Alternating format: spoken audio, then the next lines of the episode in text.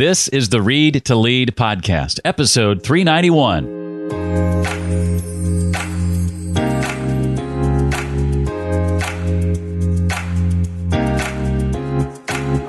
There is a machine, a multi billion dollar machine at work that is causing you to pick up your phone unconsciously. It's actually not your fault. But since you're going to have a device in your pocket screaming your name 24 hours a day, you do need a defense plan. You weren't created to live busy and burnt out, unhappy and unfulfilled. You shouldn't be haunted by some elusive idea of balancing it all. There's more for you right now, today, and it starts with taking back your time the guilt free way. Hi, I'm Jeff Brown, and you've found the Read to Lead podcast, a podcast dedicated to your personal and professional growth, where I believe that if you want true success in your business and in your life, then intentional and consistent reading is a must. Today, we get to chat with Christy Wright. She's author of a brand new book called Take Back Your Time, a guilt free guide to life balance. I'm going to ask Christy to share about what she means when she says balance isn't something we do as much as something we become. Some of the more common reasons we tend to feel out of balance, her five step, easy to follow path to balance, and plenty more. Hey, if you think you might be interested in providing training for your team, whether that's the concepts in my book related to developing that consistent and intentional reading habit, reading more in less time, and making the most of what you're reading, or the personal habits training I've developed that comes from my nearly 400 interviews with authors on this very show, I'd love to hear from you. I offer each of these trainings in the form of half day workshops, or you can do both in a single day workshop if you prefer. And related to those, I also offer help with creating, launching, facilitating, and leading your own company book club. For more information on either of these workshops or book club offerings, you can write to contact at readtoleadbook.com. That's contact at readtoleadbook.com. Christy Wright is a number one national best-selling author and inspiring personal development speaker. She is host of the Christy Wright Show, which is available on YouTube and wherever you get your podcasts. She has spoken to thousands across the country at women's conferences, Fortune 500 companies, and her own sold-out live events. Her first book, Business Boutique, A Woman's Guide for Making Money Doing What She Loves, has sold over 200,000 copies. Christy's new book is called Take Back Your Time, a guilt free guide to life balance. I'm delighted to have her here. It's her first visit. I've had a lot of her coworkers on the show before, uh, but this is Christy's first time. Christy, welcome officially to the Read to Lead podcast. Thank you so much for having me. I'm so excited about this. Well, I want to start off right out of the gate by asking you what do you mean when you say that uh, balance isn't as much about something that we do as much as it is about something we we become? Yes. Well, let me give you the backstory to where I where what got me here, which is Mm. really the the thesis of the book. I have been asked for over 10 years of of of doing this work, of being a speaker and author and traveling. The number one question I've been asked is how do you balance it all? Mm. How do you balance it all? How do you balance everything? And balance is always used as a verb, right? Like how do you Right. balance it all? and we've got all the analogies, spinning plates and juggling balls and walking the tightrope and which balls are rubber that you can let drop and which balls are glass and you can't let those drop and not on Wednesday, but the third Tuesday you can't. Like, this, this sounds so stressful. This sounds exhausting. Mm. It also sounds like I can do all of that and still feel like something's not right in my life. Mm. I can work really hard to walk the tightrope, spin the plates, juggle the balls, and be good at everything. And I can still feel out of balance. And that led me down this path to start asking different questions and really dig into the issue behind the issue. Not just how do we manage our calendars better? How can we be more productive, more Mm. efficient? Again, I can do all of that. I can multitask, wake up early, stay up late, rush, run, be efficient. And just at the end of the day, I'm just exhausted and I don't feel any more balanced. And so it, I started asking different questions to your point. What if balance isn't so much something you do, Mm. how you balance it all? What if it's a feeling you create? What if it's something you could become? What if you could become balanced in an Mm. out of balance world? What if you could feel balanced and still be busy or in a busy season? What if Mm. balance looks less like productivity and efficiency and more like peace? Being confident in your choices when you say yes to this thing, no to that thing. Being uh, happy and proud of how you spend your time. I think that is what we're really after when we talk about balance. And so that's what I set out to uh, define and give practical, actionable steps to in my book. I wanted to get to the issue behind the issue, which is why I love the subtitle so much. it's Take Back Your Time, but the guilt free guide to life balance. That's what I want to help people create in their life. Uh, I so am so jazzed about about how you've defined that, how you've laid this out. If someone were to look at my calendar, they would go, "Well, Jeff, you you seem to be pretty busy." But one thing I did a couple of years ago was decide to uh, take a 30,000 foot view and, and look at what I'm doing through the lens of, of what gives me energy, what zaps my energy, and color coding my calendar accordingly. And I found that for those things that give me energy, which I colored green, there was a lot of that. And for things that zap my energy that I colored red, there was almost nothing. Wow. And, and so that helped me to realize that I'm, I'm busy, I, I'm loving what I'm doing, and I'm not doing anything that would take me out of balance. Good for you. Uh, what what are some of the reasons we tend to feel out of balance? You you cover I think four of these early on in in the book. Yeah, well, they, they really make sense in context of, of my definition. And so I, I redefine life balance in this book as life balance is not doing everything for an equal amount of time like we often feel the pressure to. Mhm. It's doing the right things at the right time. And when you do the right things at the right time, you actually feel that balance you've been looking for all along. And there's four things that really get in the way of that, four root causes that keep us from doing the right things at the right time, as, as we would talk about. You may relate to some more than others. Your listeners may relate to some more than others. But there's four causes. Number one, doing too many things. And this is the most obvious. People are like, oh, yeah, I've heard that before. Yeah. Hmm. Okay. Let me give you an analogy. So when I come home from the grocery store, it doesn't matter if I have two bags or 35.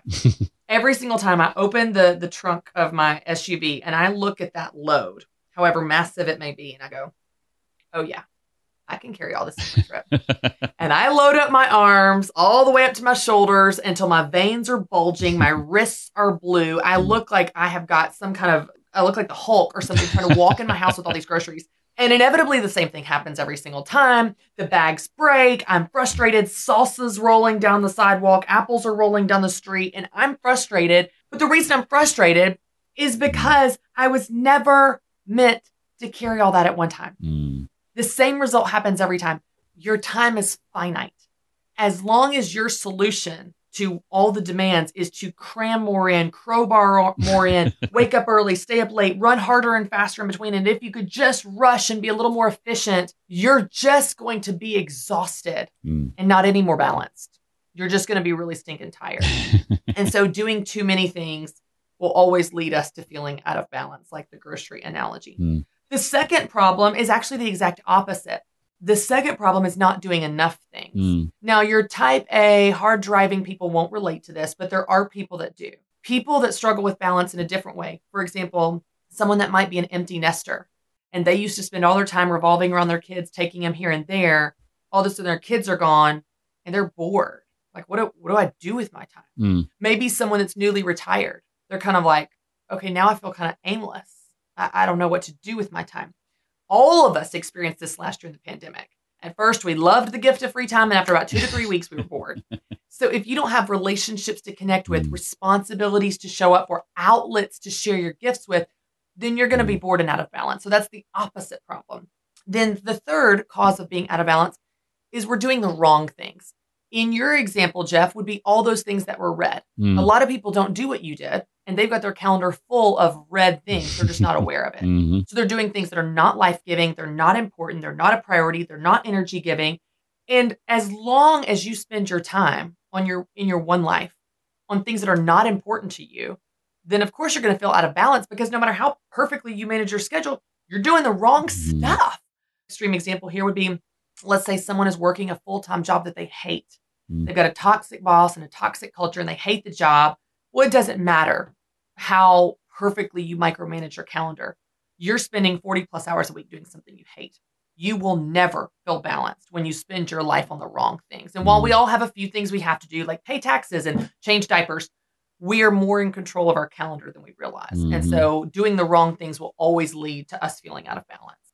The fourth and final cause is not doing the right things. And this is a little different than doing the wrong things. The right things would be, in your example, the green things, the things Mm. that are energy giving, they are your priority, they're super important to you, they fill you up and make you come alive. I hear more often than not people say statements like this I love to work out, but I don't ever have the time to. I want to go on a date with my spouse, but we can never make our schedules line up. You know, I want to volunteer for this ministry, but I never have the time. I want to start a business, but I can never make it work out. As long as you have things in your life that you care deeply about and you do not spend time on them, you're going to feel stressed and anxious because there's an inconsistency in your life between what you care about deeply and what your life actually reflects, what you actually spend your time on. Because again, life balance comes from doing the right things at the right time. So I want to help people bridge that gap. I want to help them spend their time on things that are right for them in this season. And the great news is you get to decide what's right for you. I just want to help you bridge that gap so that you can feel the balance you've been looking for. If you haven't guessed, uh, I'm a fan of reading. Uh, and Yeah. uh, I often get asked, Jeff, how do you have time to read as much as you do? I would like to do that too. And I often first ask, well, how, what, what are some of your favorite TV shows? And they rattle off about three or four, and then they go, That's oh, right. I see what you did there. You know, Yeah. yeah, you, you got to schedule time to do the things that matter. You don't sure. find time. You Yeah. make it. You don't find time unless you're lying around. I've never been cleaning my house and just found some time. Ever. You have to make it. If it's important, you make it. Yeah. Well, uh, speaking of which, one of the key aspects of all this is, is the time traps that you identify that we tend to fall into. You even get a little vulnerable with with the first one. Yeah. So these this list is not exhaustive, but I would say these are examples of things that many people lose time to, which is why I wanted to highlight each of them. And and what what I'm trying to do here is get to the issue behind the issue. If someone just looks at the surface of their calendar, they're just going to try to move the puzzle pieces around. They're going to maybe get it a little bit better. And then the same core problems, the root motivations that got them out of balance in the first place are going to creep up again and again. Hmm. So I want to help people solve this balance problem at the root level of what's going on in us. So I'll, I'll use a couple examples and, and then you, you know, feel free to ask any follow-ups. But I I often, and many Christians, many people of faith fall into this. I often think, well, I'm so busy because I just love to help people. I'm just such a giver. I'm just such a servant. I'm just being a good Christian. And I just can't help it. Just love to help others. Now, I'm acting sarcastic. There's a part of that that is true. Of course, I do love to help others. Hmm. That's not all of it. Okay. And I think if we're willing to be honest with ourselves, which is absolutely crucial to solving this at the core level, if we're willing to look in the mirror and get honest with ourselves, often there are other motivations at play that lead us to make the decisions that we do, to spend the time on the things that we do. So, for example, I remember a pastor saying years ago one sentence that just cut me to the core, and I've never gotten over it. He said, There's a very big difference between doing something to be loving and doing it to be loved. Hmm. And if I'm honest, a lot of my effort and striving is to earn love. I want people to think I'm impressive. I want people to think I'm a good mom. I want people to think I'm a good person. I care deeply about what Mm. other people think, even as an Enneagram 8, which is so embarrassing to admit. I do care. I might care a little less than the average person, but I do care about what other people think. And so it's taken it's taken some heart work Hmm. hard work, but also heart work to figure out what's going on in me that leads me to say yes to all these other things. Because as long as we just continue to live in the narrative that we are so busy and exhausted because we're such good people, we're going to Mm. stay busy and exhausted forever, which is not healthy. It's not wise. And if you're a person of faith, it's not the life that God calls you to. He does not say, go please be a doormat. And so I think it's critical that we're honest with ourselves, that we have some some honest reflection on how we got ourselves to this place in the first place. Let me use another example, a parenting example. And again, this is to your point, me being super vulnerable about what's going on in me. Hmm. Sometimes we focus on the wrong thing. I remember as an extreme example a couple years ago for Christmas, like all moms, I wanted a picture of my kids in their matching Christmas pajamas in front of the Christmas tree for a great family photo, showing what a fun night we're having, right? So I forced everyone to get in front of the tree. And after about 497 photo attempts, we have no good photos. And at the end of this, everyone is sweating, everyone is crying, everyone is screaming, Hmm. ornaments are breaking. The, the brother hit the other brother. I am, I mean, it is the exact opposite of a fun night. So, in an effort to capture a photo of what a fun night we're having, I created an environment that was the exact opposite of fun because I wasn't focused on having fun. I was focused on taking a picture of fun that I Mm. could post. And since that moment and that aha moment for me, of course, I still want pictures of my kids. And of course, I still desire that. Sure. But I just set a new rule for myself a rule that is going to help me be the person I want to be and live the life I want to lead. And that rule is this it's the rule of three. I take three photos. If we don't get it in three, we're done. And as simple as that is, that has set me free from the temptation to create these these stressful environments. So whether it's focusing on your son tucking in his shirt when he's walking into church and you end up yelling at him, acting like your most unchristian self, or if it's a photo in front of the Christmas tree, when we focus on the wrong thing, it turns us into people we don't want to be and in a life we don't want to lead. And so I, I kind of walk through what are some examples of what's going on in us Mm. that leads us to do what we do and spend our time the way that we do so that we can free ourselves from that and not only have more time, we're going to have a whole lot more fun and a lot more real life pictures, which I think is a good thing. Hmm. I want to touch now on uh, briefly each of the five steps that you lay out, the path to, to balance. And, and step one is decide what matters. Talk about the difference, Christy, between traditional prioritizing and what you call fixed and flexible priorities. Thank you for asking. I love this part of the book, and I think it's something we don't talk about enough. So thank you for asking because mm. my th- where this came from is aside from the fact that it has a practical implication in how we manage our time. In the past, for years of doing this, if I ever talk about priorities, I often hear people say, especially Christians. I'm not trying to hate on the Christians today. I am a Christian, but, but let me use this analogy for an example. I'll hear the Christians say, "My priorities are God, others, self in that order." And I'm like, that is so sweet. That's a wonderful Sunday school answer. That is very impractical on like how you're going to manage your Monday. Okay. Mm. Like, like I need, we need to be specific. So what I mean by fixed priorities are yes, when push comes to shove and all hell breaks loose, you know what matters most. If push comes to shove, my kids matter more than my work, hands down. I would walk out of this building and never walk back i- if if my son was in the ER. I mean, in these extreme examples, yes, mm. you need to know what matters most. Most of us don't live in these extreme examples most of the time. We're just living in a normal week. And we need need to know how to manage our time in a normal week with normal, flexible priorities. And what I mean by that is, while you have these fixed priorities of if push comes to shove and hell breaks loose, you also need a set of flexible priorities. And what that means is you're going to have a set of priorities that are more specific to the time frame you're living in, more current, more relevant, and more fluid Mm. to what's going on. So I might have some priorities in this. The the three time frames I give you in the book are season, week, and day. So in a given season, you have a set of priorities that in general, these are the things that matter most to me in this season. Seasons is a big theme in the book, and we can come back to that if you want to, because I don't, again, I don't think we talk about this enough because your Mm. season will affect your priorities. For example, Right. I'm in a season of launching a book. So my priorities are work. Work is first. Mm. It does not mean I do not love my kids. It does not mean I'm a bad mom, but this reflects the season I'm in in a practical time management standpoint. Second is my family. Things that fall lower right now in this season, working out, clean house, and time with friends. Those are three things that are important to me. Mm. I spent time on those things this summer when I wasn't launching a book. Mm. Right now, those things are not really getting a lot of my time. But I don't feel bad about that because what's right right now is the book and then my kids. Then within a given week, like for example, this week is back to school. So I'm taking this whole afternoon off. I'm taking Wednesday morning off to get my son all situated in his classroom, whatever. So in a week, okay, there's things that work revolves around school and back to school and teacher meetings. Cool. Mm. In a given day, I might have a day. And by the way, these change. For example, I was supposed to be off Friday. I just got a text right before you and I started recording that Friday someone's out sick. I'm going to be hosting the Ramsey show on Friday.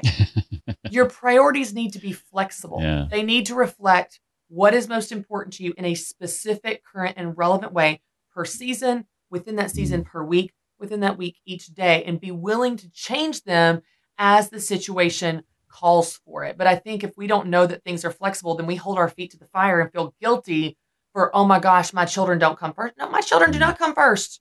Every single day, all Mm. day. I wouldn't have an income or a job or be able to do my work. Right. So we need to be more specific and tactical with our priorities. I think that is so freeing to hear. I think a lot of people are hearing that for the first time. So I'm so glad you Yeah. you unpacked that to the extent that you did. We talked a little bit uh, or touched on briefly stop doing what doesn't matter. That's officially step 2 of the path. Uh, what are some of the more common distractions though, Christy, that we're up against? Things that that most of us say aren't important but we lose time to anyway. Yes. Well, the way that I define a distraction in terms of your calendar or your schedule is anything that is not important to you. If Mm. something is not important to you, with few exceptions, it should not get very much of your time. So if you identify, hey, I'm working a full time job that I hate, I walk you through how to start to make changes. You can't walk out tomorrow. I get that. I don't want you to, but you start to make changes. But day to day, week to week, we all lose a lot of time to things that are not important to us. Mm. The there are common ones. For example, making other people's problems your problem. so someone comes to you like, oh my gosh, I don't know what we're gonna do. We don't have a coach for the soccer team. Not that I know anything about that. and they're like, I know, I'll do it. And again, it goes back to like me needing to be the hero, me needing to save the day, because being needed makes me feel good about myself. Hmm. So you can always point it to motivations, but when you get distracted by other people's problems, you lose time for your own. Mm. Like you don't have any problems or priorities or things you got to deal with. And so that would be an example making other people's problems your problem. The need to prove yourself. Oh my gosh, like just I want people to think I'm a good mom, so I'm going to show up at every single thing or I want people to think I'm a good team member or leader, so I'm going to say, you know, come early, stay late, all of that this need to prove yourself. We've got all these needs and distractions that kind of intermingle to lead us to lose time, but I'll just camp on the most common one. Screens. Mm. I don't hate screens, social media, technology, TV shows. They're fun. It's fine. But when we begin to see the research around time spent on television, time spent on social media, time spent on just technology in general, it's very eye opening because the same people that say to me, I don't have any time to go on a date with my husband, Mm. are the same people that know exactly who got the last rose on The Bachelorette. And my statement to them, as tough love as this is, is if you know about every single man that's ever received a rose on The Bachelorette, but you don't know about the man living in your own house, you don't have a time problem. You have a priority problem. Mm. And so we need to be aware of what we're losing our time to and change our habits so that we're spending time on things that are actually important to us. Because those are the things, whether it's reading, going on a date with your spouse, waking up early to work out, cleaning the house, whatever's important to you, when you spend time on those things, you feel the balance you've been looking for. When I scroll Instagram for 45 minutes, when I went on there just to check one thing or post one thing, and 45 minutes later, Mm. I'm not feeling like my best self after that. I'm not feeling super balanced and how proud of how I spent my time. And so I actually in the book dig into the very concerning research and psychology of social media, the addictive nature of technology, of how our brains are teaching us to do this and we're not aware of it. So I'm not mad at people. I'm not, oh, you're such a terrible person for checking your phone. I'm going, hey, there is an, a machine, a multi billion dollar machine at work Hmm. that is causing you to pick up your phone unconsciously. It's actually not your fault. But since you're going to have a device in your pocket screaming your name 24 hours a day, you do need a defense plan. So I talk about some things that I do. I have a box at home that when I walk in the door, I put my phone in the box so that it's out of sight and I'm not tempted to pick it up so I can actually look at my kids when Mm. they're telling me a story because I know that I'm just as susceptible as everyone else is. And so, since there's all this force working against us to get us staring at our phone all day, every day, we need some practices, some habits, some tactics to help us resist that temptation so that we can spend our time on what matters most and be the people that we actually want to be. Christy uh, recommends the Netflix documentary "The Social Yes. Dilemma," as do I. Watch that when you get a chance. That's one of the few times you'll hear me say, you know, go watch. Netflix. Watch TV. Yeah. it's a good one. It's worth it. Yeah, we t- we touched on s- scheduling, what matters, how important that is. What have you learned about the importance of systems for success versus just identifying goals you want to achieve? Yeah, I'm not a rule person. This is going to come as no shock to anyone that follows me or knows me, but I'm I'm a creative. I have a wild imagination and I'm a free spirit. So if you talk to me about rules, I'm like, I buck this. I don't like them already. I don't even know what the rules are. I don't like them. I don't like rules. I don't like things tell me what I can and can't do. Mm, Feels restrictive. So things like boundaries, super scheduling Hmm. things, systems, as an example, sound really restrictive and no fun to me mm, until I learned, actually from Pastor Craig Groeschel, that systems are just a tool that help you do what you say you want to do and be who you say you want to be. And and what he said, the way that he unpacked it, and I talk about this in the book, was so eye-opening that it actually made me accept it and even like the idea of systems. So he said, we all have systems. Hmm. We either have them by intent or by default. So systems are a result of what you've created intentionally or what you've tolerated and just Hmm. allowed to happen. And I realized that I actually did have systems. My systems just sucked. So, as an example, I had a system of hitting snooze 47 times. Mm. So, I would set my alarm 45 minutes early because I knew I wasn't going to wake up the first time it went off Mm. so that I could hit snooze over and over again. Get 45 minutes less sleep because you're not really sleeping when you're drifting off back and forth every five minutes. Mm. And then eventually wake up at the same time anyway. My husband and I were just talking last night, and he somehow brought up this research. He goes, "Yeah," he goes, "There's been so much research about the snooze button and how it does not work at all. Mm. That you always end up waking up when you know you have to. So it's better Mm. just to set your alarm for when you have to wake up because your brain knows that's when you have to wake up, and then you get all that more sleep that you weren't snoozing."